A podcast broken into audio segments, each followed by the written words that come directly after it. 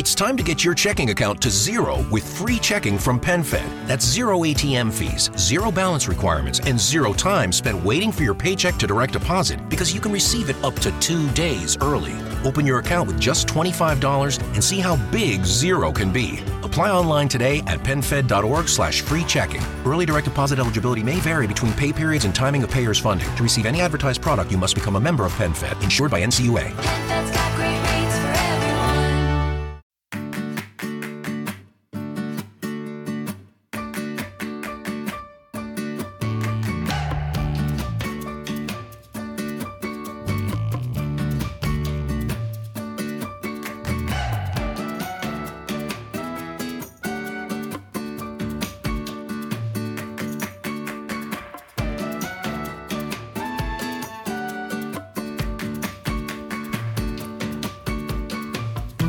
Bienvenidos al capítulo 8 de Eureka, un podcast de Emilcar FM sobre innovación, productos y curiosidades sobre los mismos.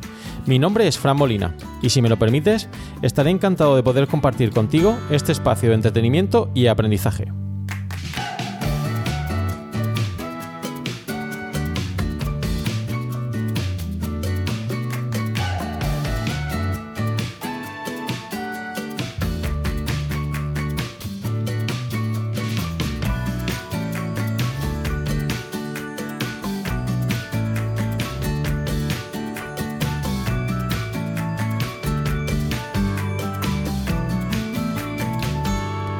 Este podcast quincenal de Emilcar FM vamos a disfrutar de muchos productos innovadores.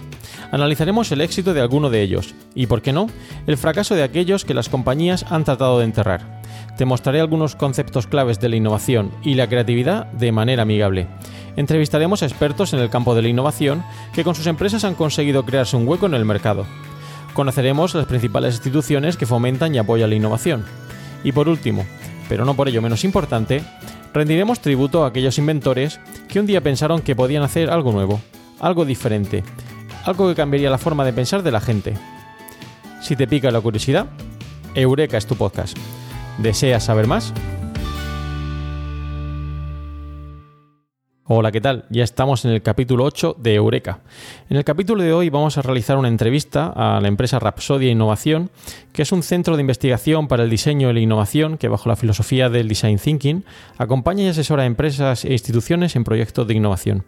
Hoy tenemos la suerte de contar en Eureka con el CEO de esta empresa, con Dimas Agudo, que nos va a contar un poquito en qué consiste la labor que realizan, eh, cómo funciona el design thinking y otras metodologías de innovación que lleva a cabo la empresa. Esta empresa actúa como departamento externo de innovación para todo tipo de organizaciones. Trabajan con un modelo holístico que les permite investigar las necesidades de clientes y llegar a conclusiones innovadoras desarrollando una mejor solución a medida de lo que demanda cada empresa.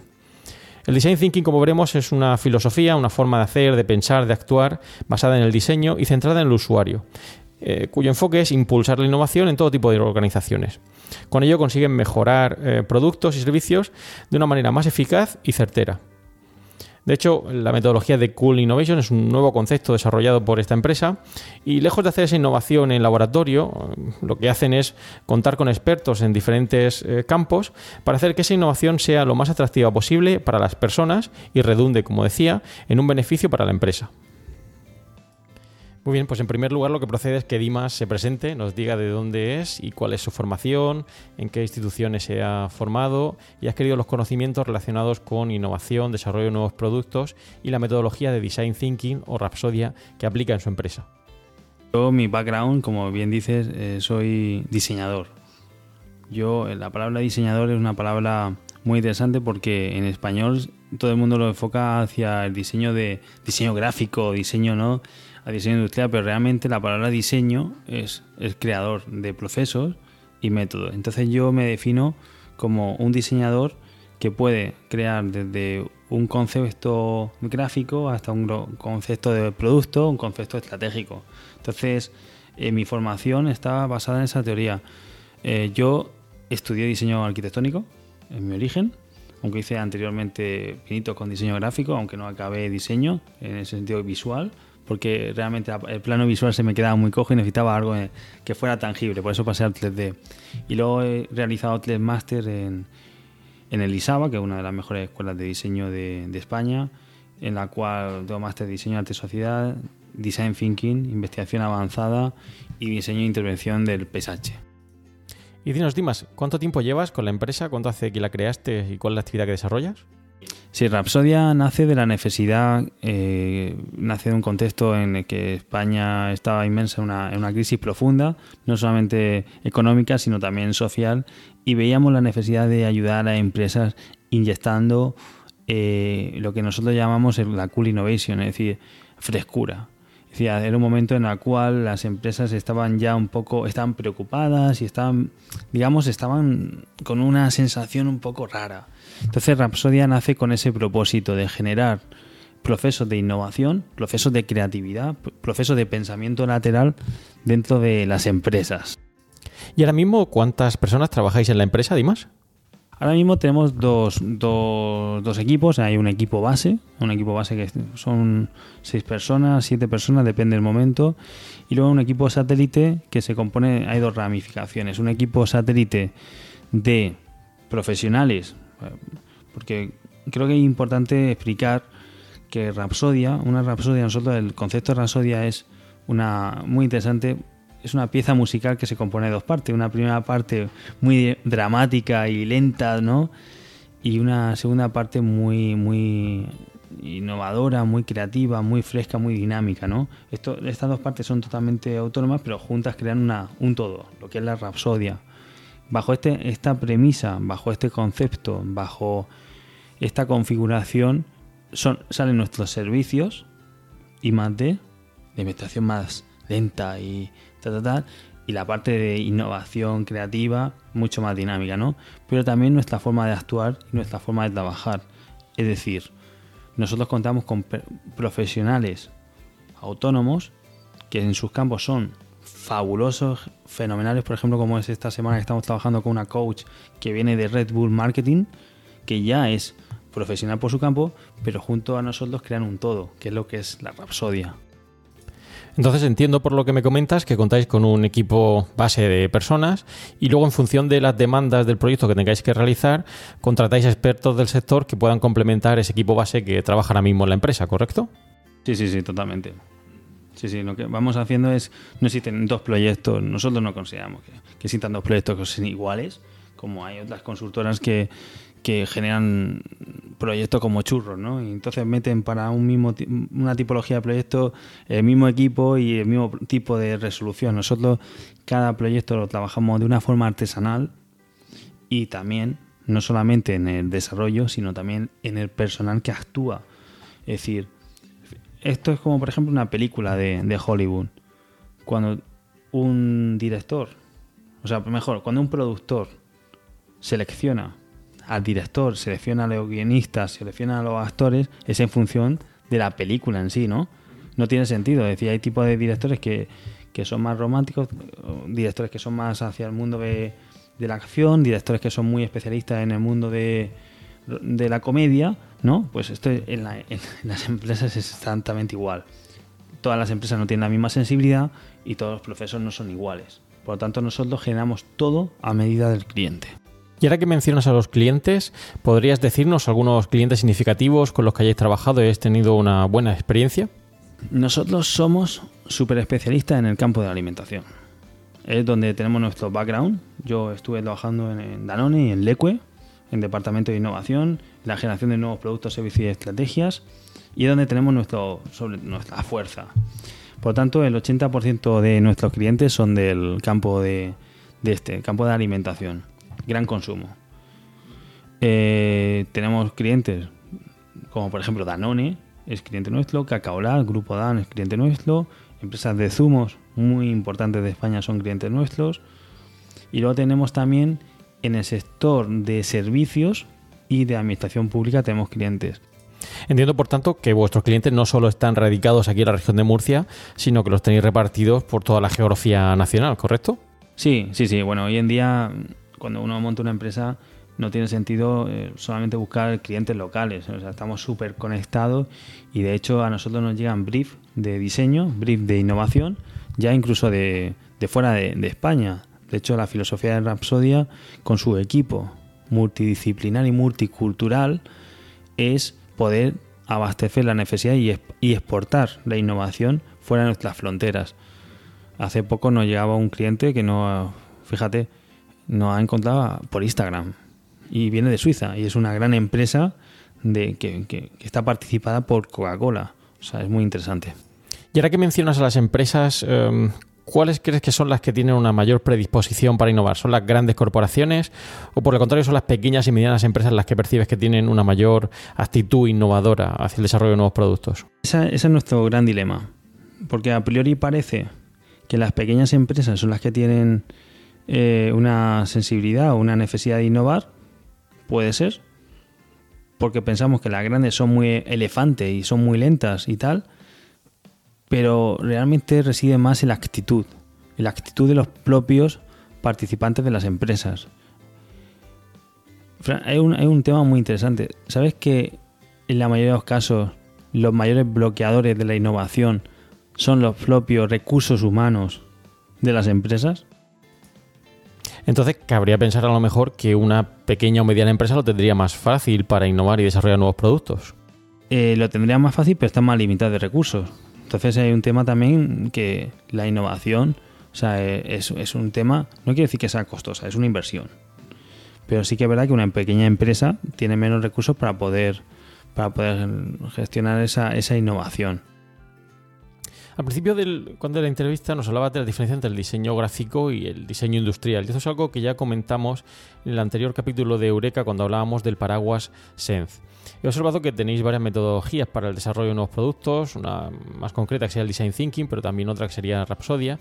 ¿Podrías comentarnos un poquito más en qué consiste la metodología del Design Thinking y cómo se pone en práctica, cuál es su origen, etcétera?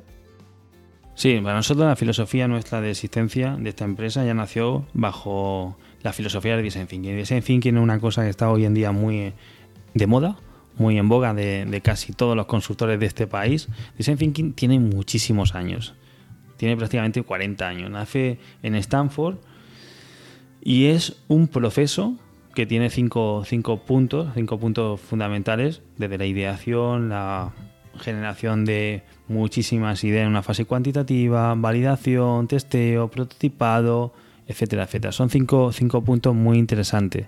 Eso digamos que es eh, el paraguas del design thinking. El design thinking también está muy ligado al diseño centrado en el usuario. Otra filosofía que nació en, esa zona de- del mundo, que era incluir al usuario en el centro de todos los procesos. Hasta el momento los ingenieros generaban productos porque eran unas máquinas a nivel, a nivel técnico, pero estos desarrollos de productos o servicios no estaban centrados en las emociones ni en los deseos de los, de los usuarios. Fue en el momento en que coges a los usuarios y los metes dentro de cada proceso, donde entiendes sus necesidades, deseos, frustraciones o barreras y empiezas a generar ideas con ellos. Es decir, dicho las pa- palabras así eh, más murcianas, en este sentido, permíteme. No se trata ya de vamos a vender la moto a los usuarios, sino vamos a construir la moto con el usuario.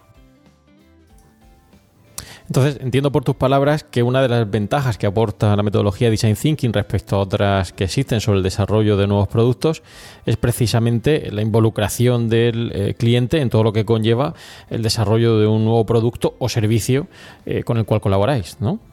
Rasodia lo que hemos hecho es evolucionar el design thinking, lo hemos eh, españolizado, lo hemos adaptado a porque una, cosa como son, una cosa es una filosofía que nace hace 40 años y está muy bien en Estados Unidos, pero está, estamos en España, hay unas velocidades, hay unos tiempos y necesitamos pues una es decir, una investigación pero que sea tangible, es decir, que al día siguiente una empresa lo pueda accionar. Entonces lo que hemos hecho es evolucionar y adaptar. No solamente que incluimos al usuario en, en dentro del proceso, sino también incluimos en el proceso a los miembros relevantes de la empresa, a diferentes departamentos, gente que tiene responsabilidad y toma de decisión. Y juntos creamos el concepto. En este momento tenemos Well, well, well. Shopping for a car? Yep, Carvana made financing a car as smooth as can be. Oh, yeah? I got pre qualified instantly and had real terms personalized just for me. Hmm, doesn't get much smoother than that. Well, I got to browse thousands of car options on Carvana, all within my budget. Doesn't get much smoother than that. It does. I actually wanted a car that seemed out of my range, but I was able to add a cosigner and found my dream car. It doesn't get much. Oh, it gets smoother. It's getting delivered tomorrow. Visit Carvana.com or download the app to get pre qualified today. Dos formas de atacar. Una forma que es el workshop, un workshop dinámico, donde generamos una experiencia brutal y donde en, en nue- nuestro formato de 5 o 6 horas dan resultados a retos detectados. Y luego tenemos un, un nuevo formato muy interesante que es el sprint de diseño, el sprint que ya sacó Google en su momento, donde eh, digamos que focalizas todo el talento de 8 o 9 participantes en la resolución de un reto en 5 días. ¿Y qué problemas habéis detectado a la hora de poner en práctica estas metodologías con las empresas, ya sea en lo relativo al workshop eh, de innovación o la otra me- metodología que comentabas sobre el sprint eh, intensivo con, con estas empresas? Una vez que prueban este tipo de experiencias, este tipo de metodologías, una vez que están dentro de la faena, todo eso se, se olvida. Al principio, cuando alguien. Es muy difícil hablar de un workshop. ah, Es muy difícil explicarle a alguien qué es el design. Es muy difícil explicar lo que hacemos porque la gente piensa que es humo. Piensa que es, es como consultores, ¿no? Que es un consultor? Pues una persona que, que tú le das el reloj y luego te dice la hora, ¿no? Esta es la imagen típica del consultor. Pero nosotros, la diferencia es que todo el mundo que prueba nuestro workshop, todo el mundo que entra en, nuestras, en nuestra preciosa sede de Murcia y se mete en la faena con nuestras dinámicas y nuestro régimen, eh, comprueba que nuestros resultados son tangibles. De hecho, nuestra propuesta de valor de empresa habla de las emociones transformadas en lo tangible, ¿no? Es decir, este concepto de lo más disruptivo, de lo más emocional, pero al final tienes resultados y al final tienes un entregable y al final tienes una hoja de ruta de lo que tienes que hacer. Entonces, respecto al trabajo que desarrolláis como empresa de consultoría, ¿qué ventajas aportaría eh, contar con Rapsodia para el desarrollo de un nuevo producto frente a aquellas empresas que cuentan con su propio departamento de desarrollo de nuevos productos dentro de la empresa? El principal tema es que un departamento de I+D es un error. Porque, sí, sí, sí, esto, es muy sensacionalista, pero está muy bien, los departamentos de I+D es necesario, pero la innovación no tiene que ser un departamento. La innovación tiene que ser una actitud de cada uno de los miembros de una empresa. Eso es así. Una cosa es que un- unas personas se encarguen más de velar por eso, pero tiene que ser una constante. Si no, esa empresa no es innovadora. Entonces, lo que estás diciendo es que toda la empresa tiene que tener esa actitud hacia la innovación. Sí que es verdad, como decía anteriormente, el departamento de innovación hoy y más de tiene que ser que cont- contagie al resto. Pero tenemos que ir a que sea una actitud. Nosotros somos ese punto de frescura que agita a las empresas a preguntarse por qué no.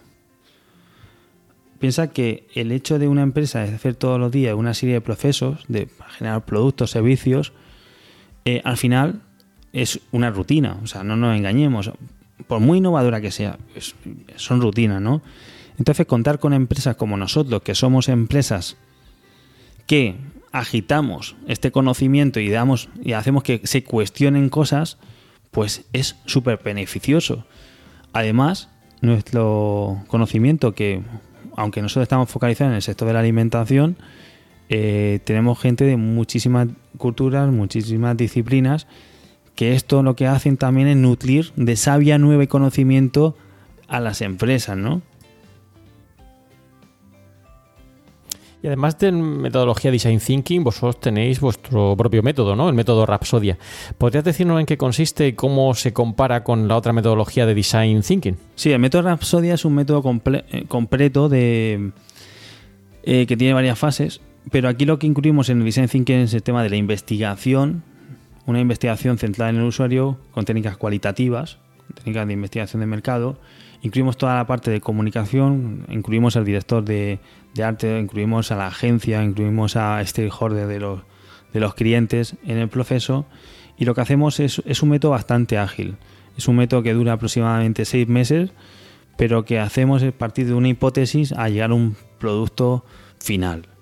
El método Rapsodia es, un- es- es una manera de conceptualizar los pasos que tiene que hacer una empresa para aterrizar un producto. Cuando hablas de productos, entiendo que te refieres a productos, servicios o estrategias dentro de la empresa. Respecto al porcentaje de lo que supone en vuestro día a día el desarrollo de estos nuevos productos, servicios y estrategia, más o menos cómo se repartiría en- entre cada uno de estos, de estos tres tipos de factores o aspectos relacionados con la innovación. Bueno, ahora mismo eh, creo que puede estar en un 70% de nuevos productos, un 20% de servicios y un 10% de estrategias. Sí, Entonces, a veces son las propias empresas las que no solo cuentan con vosotros para el producto o servicio, sino para delimitar la propia estrategia que van a desarrollar en la empresa. Pero también es verdad que al final, una vez que tú lanzas un nuevo producto, va intrínseco un nuevo servicio y va intrínseco una estrategia. O sea, por lo tanto, hay muchas veces que, que, por ejemplo, recientemente hemos sacado un proyecto muy bonito, un proyecto europeo con una empresa murciana de packaging, impresionante, una empresa innovadora. Y entonces aquí lo que en principio se trataba de generar nuevos productos, al final se ha convertido en una estrategia y que ha llevado con- consigo un nuevo servicio y no solamente productos de lo que hace actualmente esa empresa, sino productos de otras categorías que, ah, que no se lo imaginaban, ¿no? Entonces es muy interesante. Entonces no solo centráis en el producto, servicio o estrategia, sino que a veces analizáis lo que sería el packaging eh, del producto que está desarrollando la empresa. Sí, sí, sí, sí. Sí, sí, el desarrollo y la conceptualización de los productos, tanto al packaging eh, como al producto, la, la formulación, como al producto, la comunicación, todo eso incluido. Entonces, ¿percibes algún tipo de mm, freno, dificultad o reticencia por parte de la empresa a la hora de desarrollar esta actividad innovadora con la cual colaboráis en la organización? Sí, la, dificultad que existe al principio es hacia lo desconocido. Eso es, es un, es un- Todos tenemos ese, ese tipo de, de... Cuando no sabemos exactamente, cuando te metes en un nuevo proyecto, en un nuevo proceso y, y hay algo que no se sabe exactamente dónde puede acabar, pues acá al principio todo el mundo tiene. Pero básicamente eso dura muy poco tiempo y una vez que se mete en dinámica con nuestro, con nuestro proceso, como además son parte fundamental del proceso, ellos también van validando. La información, van validando el proceso, entonces es un proyecto bastante ágil. Entonces, ayudáis a la empresa no solo en lo que es relativo al desarrollo del producto en sí, sino también en todas las labores o actividades que tengan que llevar con el lanzamiento de ese nuevo producto al mercado. Dependi- dependiendo del brief de diseño, dependiendo de, de qué se trate exactamente, de, en cada caso se estudia, como te decía anteriormente, cada proyecto es diferente, pero sí, podemos atender cada una de las fases de- del diseño.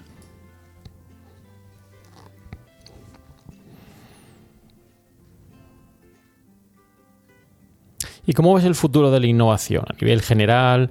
¿Y cómo compararías lo que son las actividades innovadoras eh, aquí en España y, fuera de España? Porque como comentabas anteriormente, habéis desarrollado trabajos tanto con empresas españolas como ahora tenéis propuestas eh, de otras empresas fuera de España y habéis colaborado en proyectos europeos. ¿Cómo percibes que, que- que está ahora mismo la situación? ¿Hacia dónde eh, se, se está trabajando en el campo de la innovación? ¿Y qué predisposición tienen las empresas realmente a entender que la innovación es una pieza fundamental en organización con el fin de ser mucho más competitivas en el mercado a la hora de lanzar sus productos, servicios o estrategias en, la, empresa? Bueno, a ver, vamos por parte. Existe siempre una actitud muy diferente, es decir, no se pueden comparar a empresas, por ejemplo, de, Holanda o Alemania con respecto a las españolas, pero sí que es verdad que yo que llevo en este campo de la innovación desde 2009, eh, he visto una evolución, pero impresionante. O sea, hoy en día todo el mundo está en base a la innovación. Aunque nosotros que somos innovadores, a mí ya la palabra innovación ya no me gusta. Es una palabra que la veo ya manida, ¿no? A mí me- gusta growth, crecimiento. Innovación ya lo hemos conseguido. Ahora vamos a otro punto, al crecimiento.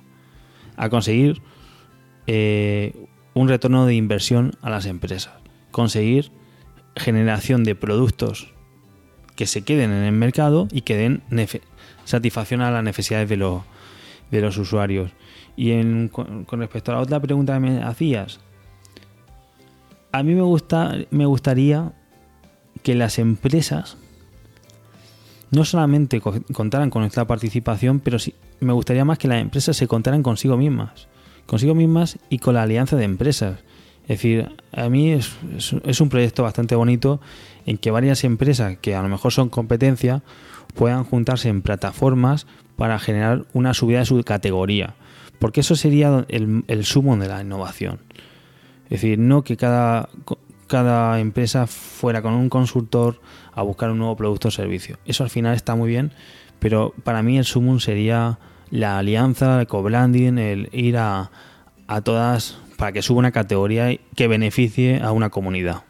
Creo que lo que acabas de comentar es algo muy importante sobre lo que cabría reflexionar y meditar en el, en el futuro. Y ya para ir terminando, me gustaría que me dieras tu opinión sobre un nuevo producto fetiche eh, interesante que tú consideres que haya triunfado en el mercado y sobre el cual eh, te llama mucho la atención o que lo pondrías como ejemplo en, en clase. Bueno, en casa, de herrero, en casa de herrero cuchillo de palo, ¿no? Pero para mí el producto más innovador que existe es el ibuprofeno, porque es el elemento que hace que se pueda luego innovar, que dé soluciones a todo, ¿no? Muy interesante.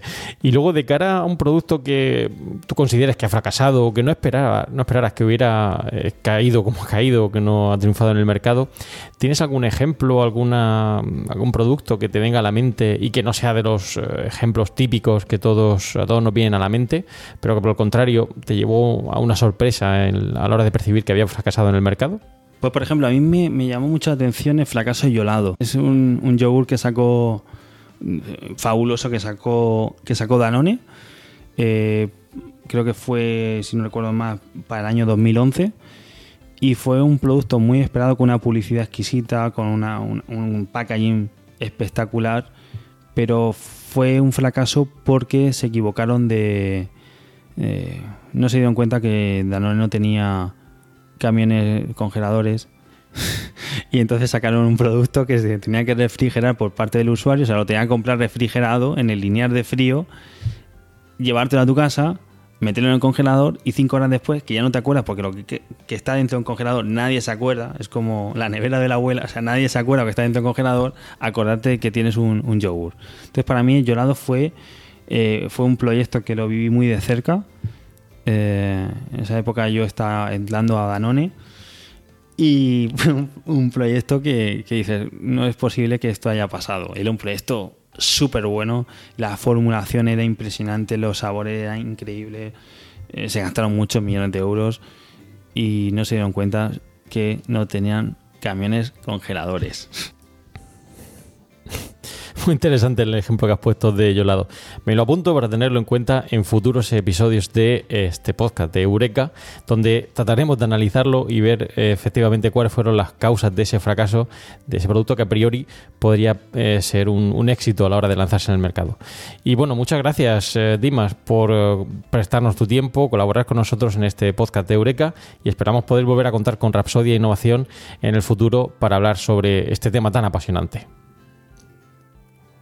Muchísimas gracias a vosotros. Muchas gracias. Hemos llegado al final del podcast de hoy. Espero que os haya resultado interesante y que hayáis aprendido algo más sobre el diseño y el design thinking.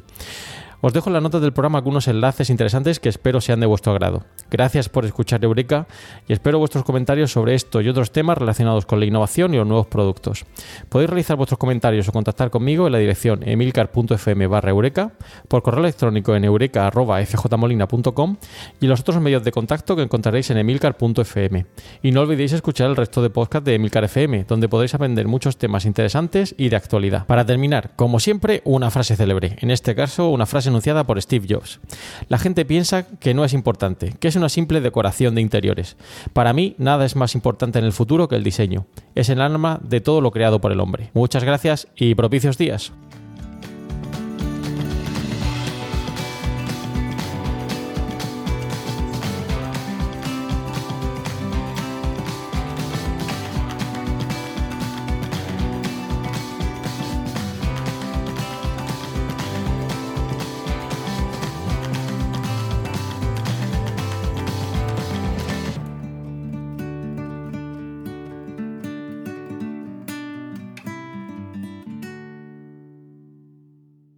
Elevate your summer with Osea's best selling body care set. It's everything you need for radiant summer skin on the go. featuring travel sizes of Osea's clean, vegan, cruelty free, and climate neutral skincare, like their best selling Undaria algae body oil. Right now, you can get the bestsellers body care set, a $78 value, 33% off. And use code SUMMER to save an additional 10%. That's an additional 10% off at OseaMalibu.com code SUMMER.